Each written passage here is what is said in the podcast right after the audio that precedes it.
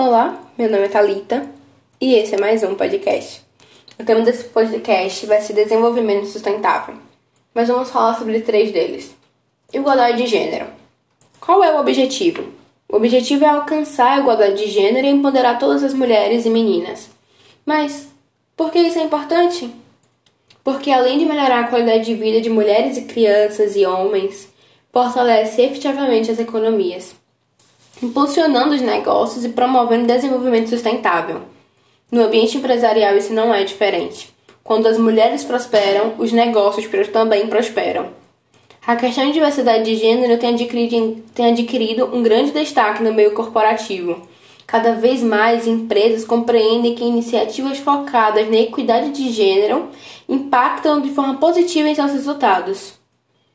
Nesse sentido, ressaltamos a importância de começar a pensar e agir diferente em relação ao tema e utilizar novas abordagens e soluções para a igualdade de gênero e o papel da mulher na sociedade. E você me pergunta, Talita, o que pode ser feito?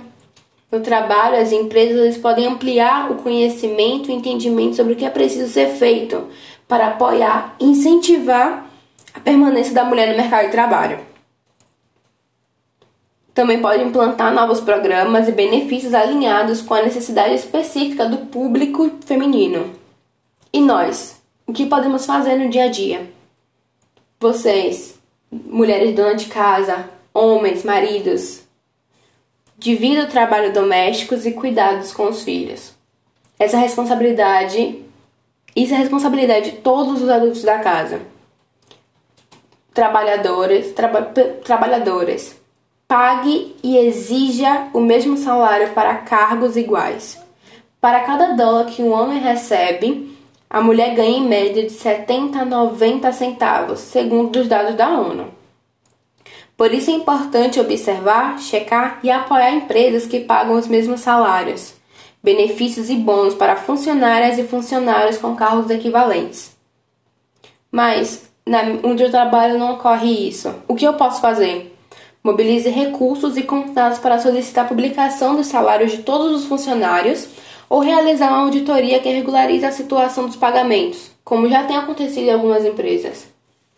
Assédio sexual e racismo. Tolerância zero. Funcionárias precisam ter um canal seguro para denunciar casos de assédio moral, sexual e de racismo, sem que sejam expostas ou demitidas. Casos comprovados devem ser punidos. Não suponha, ouça. Um dos principais entraves à eliminação do preconceito é o fato de que as pessoas têm dificuldade de reconhecer que ele existe em primeiro lugar. Pesquisas já comprovam que todos nós reproduzimos preconceitos e visões estereotipadas relacionadas a vários temas, incluído gênero e raça. Portanto, procure prestar atenção nas suas preposições e saiba que nenhum de nós está imune a emitir comentários e realizar atitudes preconceituosas. Quando alguém apontar algo problemático em sua fala, ouça e reflita. 2. Fome zero e agricultura sustentável. Qual é o objetivo? Acabar com a fome, alcançar a segurança alimentar e melhoria da nutrição e promover a agricultura sustentável. O que pode ser feito? Não desperdice comida. Produzimos 4 bilhões de toneladas de alimentos todos os anos, mas jogamos um terço no lixo. Precisamos combater o desperdício de alimentos desde a produção até o consumo final. Não é justo ter gente passando fome enquanto jogamos comida fora. Utilize menos água. A água é um alimento básico utilizado na produção de alimentos.